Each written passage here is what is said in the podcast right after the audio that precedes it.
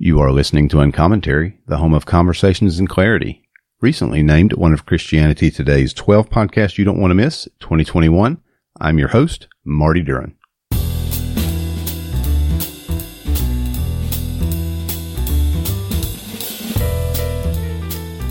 Hey folks, this is Marty. I want to remind you again about my friend Byron at Hearts and Minds Books and encourage you to order from this uh, independent bookstore up in Pennsylvania. Uh, it's heartsandmindsbooks.com, and when you go there, you'll see easily the navigation to uh, request a book or to ask about a book.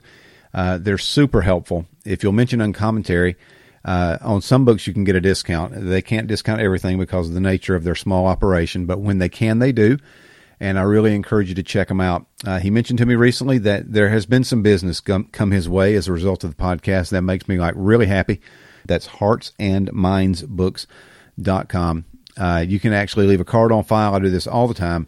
And then email him when you want a new book and how you want it shipped to you, and he can handle it uh, right there through your email. And uh, it's really, really encouraging to him. And so I encourage you to check him out.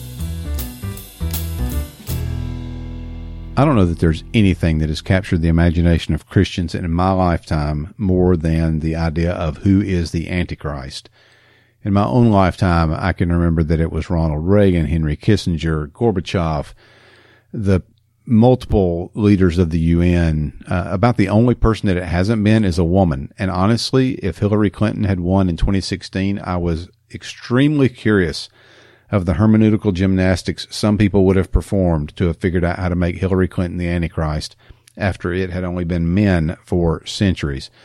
Nonetheless, my guest today approaches the issue of the Antichrist from a different angle.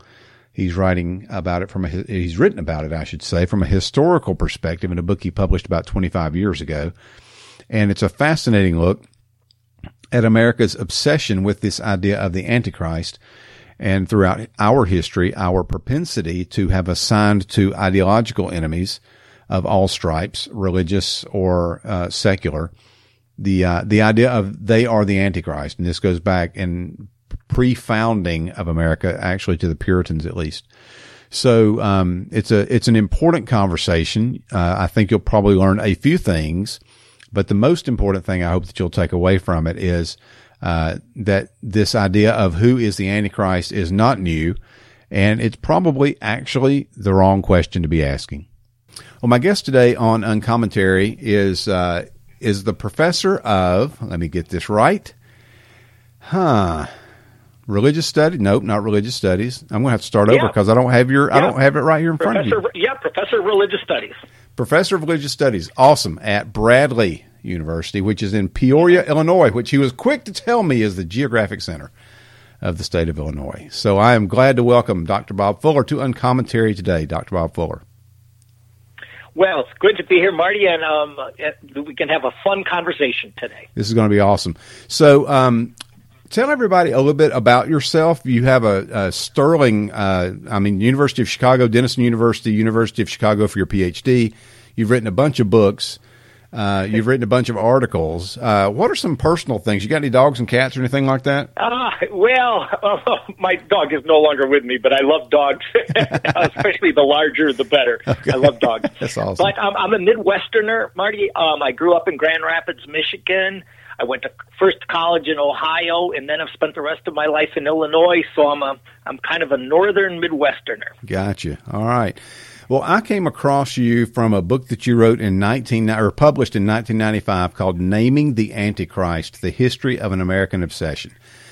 And um, I told you that uh, in kind of in our pre-conversation that uh, I've been a full-time pastor at uh, times in my life, and this book really helped shape my thinking and understanding of our thinking about the Antichrist. But this is not really a theological work. You kind of approached it from a historical perspective. Explain a little bit about what, how you got onto this and what went into some of your research. Yeah, um, it, it, it, I think even if um, listeners can know how I first got interested in the topic, I was just having a fun conversation with friends of mine, and uh, we got to be talking about how students respond to certain things we say in the classroom or come up, and I laughed and said, "I think some students think I'm the Antichrist," um, and um, they laughed and they said they had just read an article about how um, fe- feminist thinkers have been identified as the Antichrist, subverting American culture. And then we started thinking about how we had heard of Soviet leaders, Muslim leaders, and, and I started thinking about all the different people who I had heard in my lifetime are agents of the Antichrist. Yeah. And this began to fascinate me because I am both a scholar of American religion and interested in the psychology of religion. And this straddled the two. And um, I sat down and within about five minutes had already come up with a master outline of how to um, Wow. pursue this topic. And I really, in this book, and the book now is 20 years old, of course, um, but it um, takes the outline of from the colonization of the United States back in the you know 16 and 1700s till today uh, looking at the various historical eras and how thinking about the concept of an antichrist has manifested at different cultural settings um, and we live in one today Now, I think historically it's accurate that the idea of Antichrist has both been assigned to individuals and been assigned to, I don't know, movements. So Cotton Mather, for instance. Yeah. Um, yes, and it's gone both ways. That the Antichrist is a specific individual, and other times it's looser. That there are forces of the Antichrist, or agents of the Antichrist, or a social movement that's doing the work of the Antichrist. And the Antichrist. By the way, can we quickly say that? In thinking, we might liken the Antichrist is to Satan, what Christ is to God. That is the agent that Satan or God sends to earth to um, shape earth in the direction of God or in the direction of Satan. Um, so, an, a worldly agent doing the bidding of God in the case of Christ, eh, the work of Satan in the case of Antichrist. now, I was fascinated to learn that the name barely appears in the Bible, Yeah. the word Antichrist. Yeah. And I, I thought if I went to Daniel or Revelation, two of the end, we might call them end times prophecy um, portions of the Bible, along with a little portion of Matthew. Um, and not so. The word never appears there, eh, or any um, even allusion to it. Really, we can get to what they do. Talk about a beast uh, coming to um, do this, but it actually only appears in um, two obscure books of the New Testament, First John and Second John, and the word is used in the plural, referring to any human being who doesn't hold accurate views of Christ. See, Uh, think if you if you deny accurate Christian views of Christ, you are an antichrist. So it's referring to people that they knew living in their times who didn't share their beliefs. Yeah, I think that's a uh, even from a Bible student perspective, that's an important thing to get at. Is most of the references of Antichrist in the scriptures aren't referring to a man; it's referring to a spirit or an idea of being against God and being against the gospel. But one of the things that one of the things that your book draws out, though, is through the is how through history this has manifested itself. So why don't you just take us through a stroll of some of the historical perspectives? You know, sometimes we know who we are, not just for what we're for, but for what we're against. Mm-hmm. And to this extent, Americans have always needed an enemy, something that they're not for, and in reference to which they know they're not this, um, and hence they can identify themselves. Um, you know, once someone once said, you know, you can have a, a passionate cause without a God, but you can never have um, a passionate cause without a devil. um, I've known this um, in my own life. Sometimes nothing unites us more than a common enemy. Right. And so the notion of a, uh, of an antichrist, someone who is um, a threat to us, allows people to have a common enemy and to come together and to fortify their relationships. And if we look at not just what the idea of antichrist is, but what function does that belief hold for the communities that profess the belief, it usually has to do with rallying loyalty um, coming down double on um, adherence to doctrine, adherence to group um, beliefs and rituals. And so it strengthens the loyalty of the in group bond. Mm. And it's had this from early colonial time. I might say that when the very earliest settlers in the American, the original 13 colonies, they often looked out at the Native Americans as possible agents of the Antichrist. Now, once again, here, it's not a single Antichrist, but the Native Americans in general mm. are, are, images being projected in, um, to try to thwart this errand into the wilderness, constructing this beautiful city on a hill of a of a sterling American Christian culture that the Native Americans are agents trying um, they're a threat to the construction of such a city on a hill, mm. and so already we have this. Um, uh, the King George was thought to be a part, and the whole Anglican Church agents of the Antichrist, threatening the establishment of a true Protestant church uh, wow. in America. And then at various times, it's been the Roman Catholic Church, various waves of especially Catholic immigrants. And of course, Jews have almost always been um, uh, um, possible targets of this. I call it pinning the tail on the Antichrist, mm. finding in the world around us things that threaten us and therefore must be some part of a master plot to um, undermine all that is good and true and beautiful. And Jews, uh, more than anything, are, are any one kind of group of people um, have been identified as harboring and, and will come forward in the end times with um, the Antichrist. Even um, the recent Left Behind series, uh, it's only what about 15 years ago. They were best-selling a series of books in America about end times prophecy, and again, uh, it identifies um, the um, Antichrist coming out of Israel. Yeah. Um, who are some of the people that you have uh, in your studies that you came across historically that have been uh, identified as the Antichrist, and, and who was the person that was most leading the charge to identify that particular person that way? Well, it, it goes away through history. By the way, uh, there was a time in which Luther identified, Martin Luther identified the Pope uh, representing false Christianity from his viewpoint. So he viewed the Pope and the whole office of the papacy as the Antichrist. And the Pope um, returned the favor and um, labeled Luther and fellow uh, Protestants as Antichrists. Um, in American history, I, I started out with the Native Americans. Um, it, both, by the way, preachers in the American North um, during the Civil War viewed slaveholding as a sin against God, and those who professed um, support, so the whole Southern cause was um, considered antichrist. And again, from the flip side, uh, Southern preachers viewed the Northern oppression and uh, trying to squ- squash their freedoms um, as uh, agents of the Antichrist. So we see this being played out. It's a way of demonizing our enemies.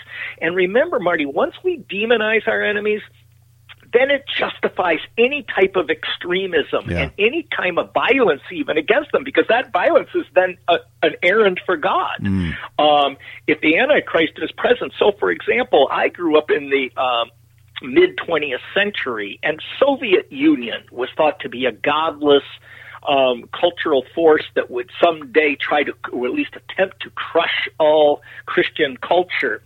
And um, so Soviet leaders, uh, Gorbachev, Khrushchev, uh, were always being the targets. Mm-hmm. Since then, Saddam Hussein, um, I'm holding in my hand, by the way, right now, a three-page letter sent to me um, advocating all the ways, and it was published during or sent to me during the Obama presidency, all the reasons why Barack Obama might be um, wow.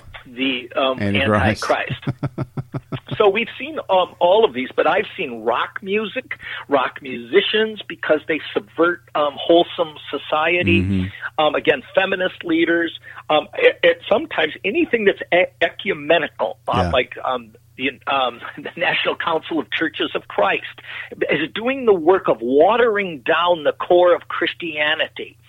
Um, the United Nations yep. um, has been viewed as an agent bringing everyone together, but surrendering their autonomy to um, be part of this. So again, Muslim leaders, uh, Soviet Union, and so we get just lots of um, uh, views of, of this throughout American history, and at each time, these threats can be either threats that are external, like a Soviet leader, like Hitler, um, uh, some kind of foreign enemy. So that's what I mean by external threat. Mm-hmm. But sometimes the threats are internal. What leads us to become doubters? Uh, mm-hmm. What leads us to um, soften our commitment to faith? And this can be everything from evolutionary biology to other modernist intellectual forces. So sometimes these threats aren't so external the way a foreign leader can be with an army, but they are ideas that can subvert loyalty to doctrine. And I think so. Uh, we've seen Antichrist straddle that. Yeah, I think your your latter point is actually the one that has the most biblical support. The the idea that it's um, a philosophy or ideology or living that goes against the gospel seems to align with what the what the Bible calls the spirit of Antichrist, uh, as opposed to and what I call capital A Antichrist, which would be an individual, which right. is the, as you've uh, already referred to, is the one that's sometimes combined with the beast from. Uh, Revelation or an imagery from Daniel, and all these are combined into one individual called capital A Antichrist. Yeah. But what yes, your if, division. If you read most of the Left Behind literature, mm-hmm. and I mean, um, I I was certainly um, in kind of co- starting college. I think the year that Hal Lindsey published a book called The Late yep. Great Planet Earth, yep. and in it he asked people to be aware that history is not forever. God has created a universe. God will bring this universe to an end. And when He does all of the looking out at current news, events throughout the world, and He links Soviet leaders and He links some Asian um, culture mm-hmm. as possible manifestations of Antichrist on earth. He's definitely linking it to Daniel's beast, the beast in Revelation, and he never makes reference to First John and Second John, which um, have, as you call it, spirit of mm-hmm. Antichrist. Um, and um, as it. So he is cl- clearly in the line, and it's a long line, goes before Hal Lindsey, um, of using Daniel and Revelation, not the New Testament um, letters that actually right. use the word Antichrist. So we we get just um, it totally pulled into apoc- what I call apocalyptic thinking. Mm-hmm. Folks, you're listening to uh, Uncommentary. I'm talking to uh, Dr. Bob Fuller about America's obsession with the Antichrist, and we're going to be right back after this. So, what does it take to keep Uncommentary on the air? Uh, technically, it doesn't cost a lot. Um, there's costs associated with editing, there's costs associated with scheduling, and there's not a lot more, but nobody gets rich off of podcasts that they do from their room in their home. Uh, it's all about getting the content out and uh, doing what people uh, like and maybe even need to hear. So I do want to encourage you to become a Patreon uh, or at least maybe a one-time gift. Uh, if you go to patreon.com slash uncommentary, you can become a supporter for as little as two bucks a month. I mean, that's like foregoing a 20 ounce Coke one time a month, and you can become a uh, $2 a month contributor supporter level. Uh, if you choose the $3 a month, you'll get a podcast logo, an uncommentary podcast logo. If you choose $5, the gold level, you'll get a mug. Uh, and these are actually pretty nice um, mugs. If you choose $10, you'll get a sticker and a mug. Uh, if you go above that, then there's other stuff. I mean, if you've just got like money to spare and you want to give 250 a month, we could really do some upgrades around here.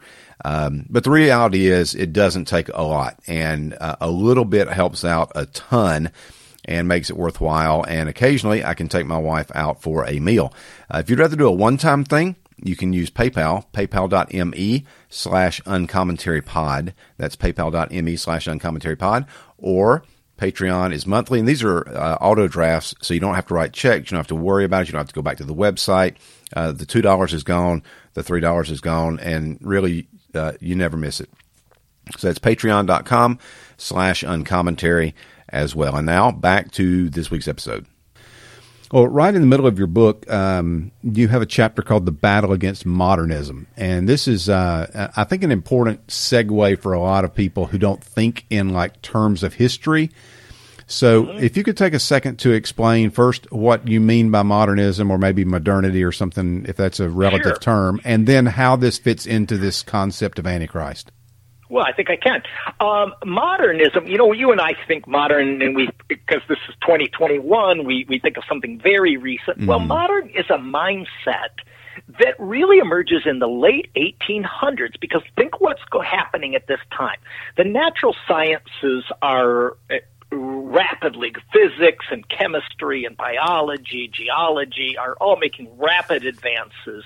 It's the birth of modern psychology and sociology, the social sciences. Universities are starting to become dominant aspects of, of American culture in a way they weren't previous to this time.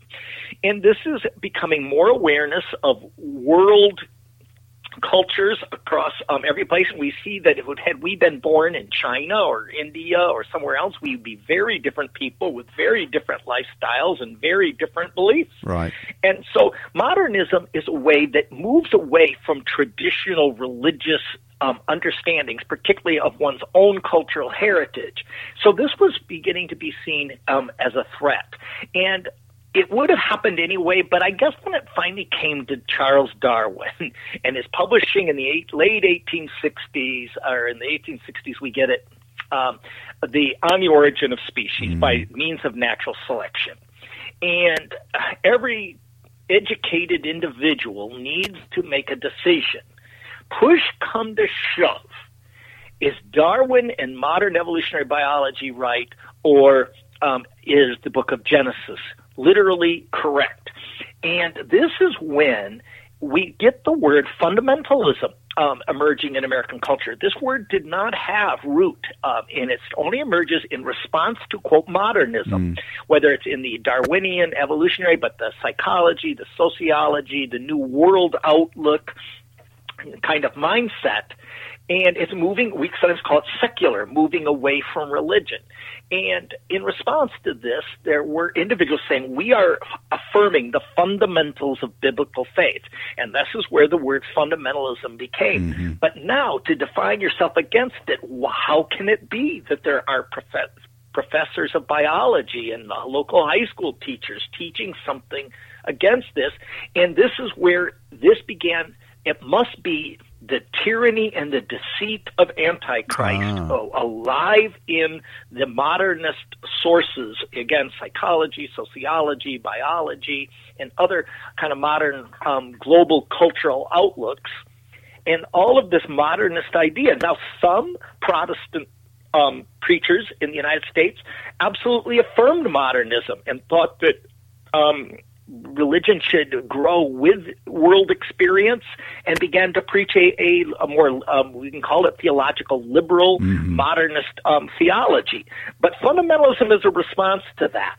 And they see the advocates of um, the modernism as literally anti Christ and hence uh, must be um, p- part of Satan's plan to delude and, and pull people away from pure Christianity. This was a major theme, even still, when Hal Lindsey wrote the late great Planet Earth, right. that um, people are being lured away and deceived by things that seemingly are attractive and seem um, um, to sparkle and, and we want to embrace them. But this is the deceit of Antichrist, luring us away from faith. And so um, much of modernism becomes associated with the spirit of Antichrist. Are there, uh, now I realize that your book only really deals in detail with the American obsession, but his, are there historical parallels to um, to the idea that advancement in culture or changes in culture alone are a working of Antichrist or agents of Antichrist. So in the I don't know the the middle dark ages or whatever, was there still this idea that any advancement is is an indication of a dilution of Christianity, or was that more related to the American experience? well, of course, in the Middle Ages, um, yes, and it's true that it was uh, considered um, Antichrist uh, among the few who were scholars. Mm. And you got to remember that at this t- at earlier times in history, it was Roman Catholic priests living in um, around cathedrals and in monasteries who spent their time reading and writing and, and uh, crafting all of this. And um, the whole Middle Ages is filled with uh, interest in the Antichrist. And um, and, and there's a lot of, of interesting uh, publications about that. So even then, it was thought that um, many new trends in modern thought that move away from biblical authority are the deceit and tyranny of, of the Antichrist. So yes, this goes back, but you won't find it as widespread in culture because most people weren't reading and um, mm have the luxury to know about these things without our kind of modern media. Um, the vast majority of the population didn't get involved in those kinds of considerations. That's a really good point. So, um, you used the word obsession, which is a pretty strong word. Yes, it is. and, and, Marty, this is uh, where my viewpoint and um, comes through. I divide Christian ministry as having kind of two major ways of emphasizing. And one is what I call prophetic. And by prophetic, I don't mean um, predicting the future here. I mean speaking for God and trying to um, establish a, a more um, loving and kind and redemptive community here on earth. I call it world building ministry, mm-hmm. world building proclamation. This is what I personally favor and support. Apocalyptic thinking, and apocalypse is from the Greek word revealing plans for the end times. It's a strange and kind of hard word, but it means end times thinking.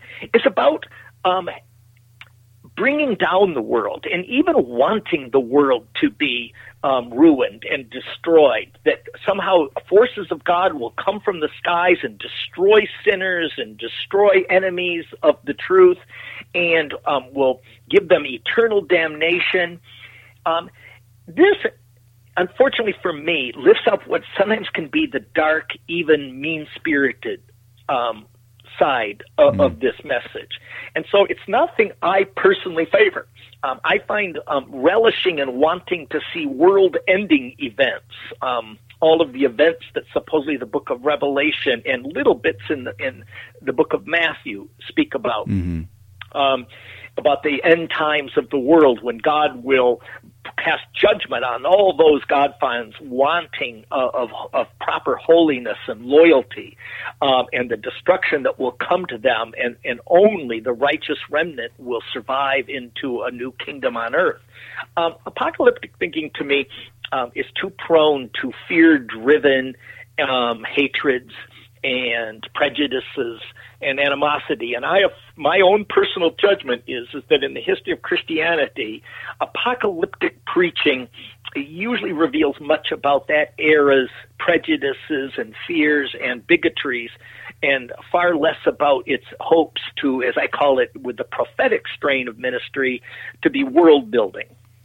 That is really interesting. Um, do you and, and as a result of that, then I guess, and correct me if I'm getting this backwards, but as a result of that, is this uh, this temptation? wow, I can't believe you used that word. This temptation then to find a, a, locus for the Antichrist. Who is the agent of the Antichrist that's causing right. these things to happen? Right, and um, you know, we go through. First of all, can, can I point something out? And I, I, if I don't say this, I, I might be really unnecessarily offending anyone out there. I think sometimes we get curious about these things because all of us say we have a universe. It didn't always exist. There was at some moment it comes into existence. Mm-hmm. It, will it have an end? What will this end be like? Did the spirit behind the whole universe have a, an intention towards it? I think being curious about this. Um, and just kind of wanting to dabble in the ideas and, and to um, just stretch our mind with, with curiosity to think about it, I think that can be healthy and certainly um, that. But becoming uh, what I call obsessed mm-hmm. with end times because you want to see your enemies um, receive their up comeuppance, and you want to see your enemies punished and hurt and maimed, um, it, it, brings up the mean and uh, spirited side of, of humanity. And um, this has um, been my observation that apocalyptic thinking too easily um, caters to the mean and and, uh, and and kind of almost evil side of, of human human nature. Um, you know, I guess if, if you were forced to ask me, is it better to have a ministry based upon thinking of Jesus as Mister Rogers, one cultural icon, or Rambo, um, the other, um, coming, you know, with uh, weapons to destroy and smite, um, and, and we'd get the the kind of um, sense of um, satisfaction of seeing our enemies um, destroyed. Um, I would prefer the Mister Rogers to the Rambo. Okay, and and to me, some of the apocalyptic and why I called it the history of an American obsession was looking at that dark, even mean spirited side of religiosity that that manifests itself. Mm. Um, I guess I, I, I'm finally saying that um, if if we can steer religion towards being an agent of love, world building, rather than an agent of hate, what we're against. Um, I, this was part of the reason that I, I got interested in the book. So, is the book still in print? I, I should have asked you that. um, um, yes, to the extent it was published by Oxford University Press, and they have a system now where they can actually print out um, the copy by copy yeah, is, cost effective. And so, yes, uh, it still is available. I think it's probably available a little bit on a um, the used book market yeah. um, as well.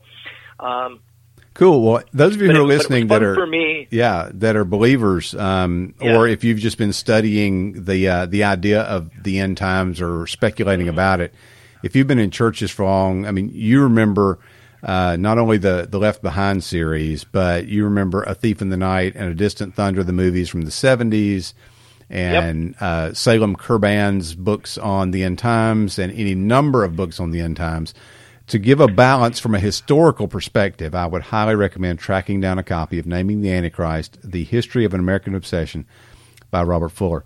Uh, Dr. Fuller, thank you so much for being with me today. I Marty, thoroughly enjoyed these kinds of things are fun for us to talk about. They stretch our minds. We can hear things we agree with and things we disagree with, and isn't that the fun of a podcast? It really is. Thanks so much. As always, thank you for listening to Uncommentary. If you'd like to keep up with me on Twitter, it's at Marty Duren. If you'd like to follow the podcast account, it's at Uncommentary Pod. Please rate and review, and whichever podcatcher you listen to, uh, whether it's uh, Apple Podcasts or Google Play or Podbean uh, or Overcast or Castbox, whichever one you use. Uh, if you can rate and review, then that would be awesome. It just helps with search results and gives some credibility uh, to the podcast itself. Uh, and as you have an opportunity, if you would promote it, whether you uh, put the link from uncommentarypodcast.com uh, on your Facebook page, or if you tweet the link or retweet the uh, the initial broadcast that it's live, uh, anything like that to help spread the word is always appreciated. And as always, uh, Soli Deo Gloria. This is Marty Duren for Uncommentary Podcast.